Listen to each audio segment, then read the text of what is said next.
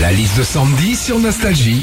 Bonjour tout le monde. Plus de la moitié des Français, 52% exactement, regardent systématiquement ou souvent la télé pendant qu'ils mangent le soir.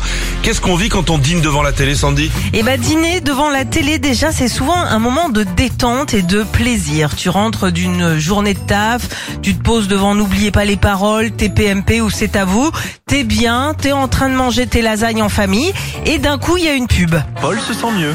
Il a traité sa diarrhée ce matin avec lingual. Et puis encore une autre. Ballonnement intestinal, flatulence. Bon Il y en bah a qui vous ballonne. moi désolé mais j'ai fini de manger. hein.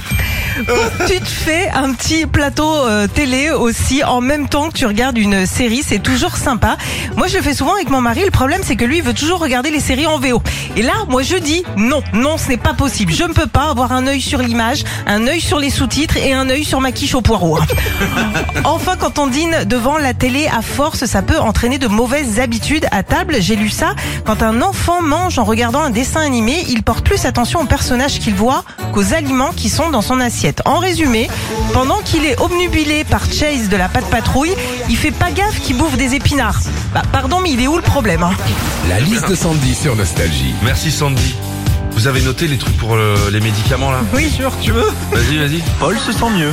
Il a traité sa diarrhée ce matin avec Voilà, violent. Alors qu'un bon bouchon de liège. hein. Voilà. Retrouvez Philippe et Sandy, 6h-9h sur Nostalgie.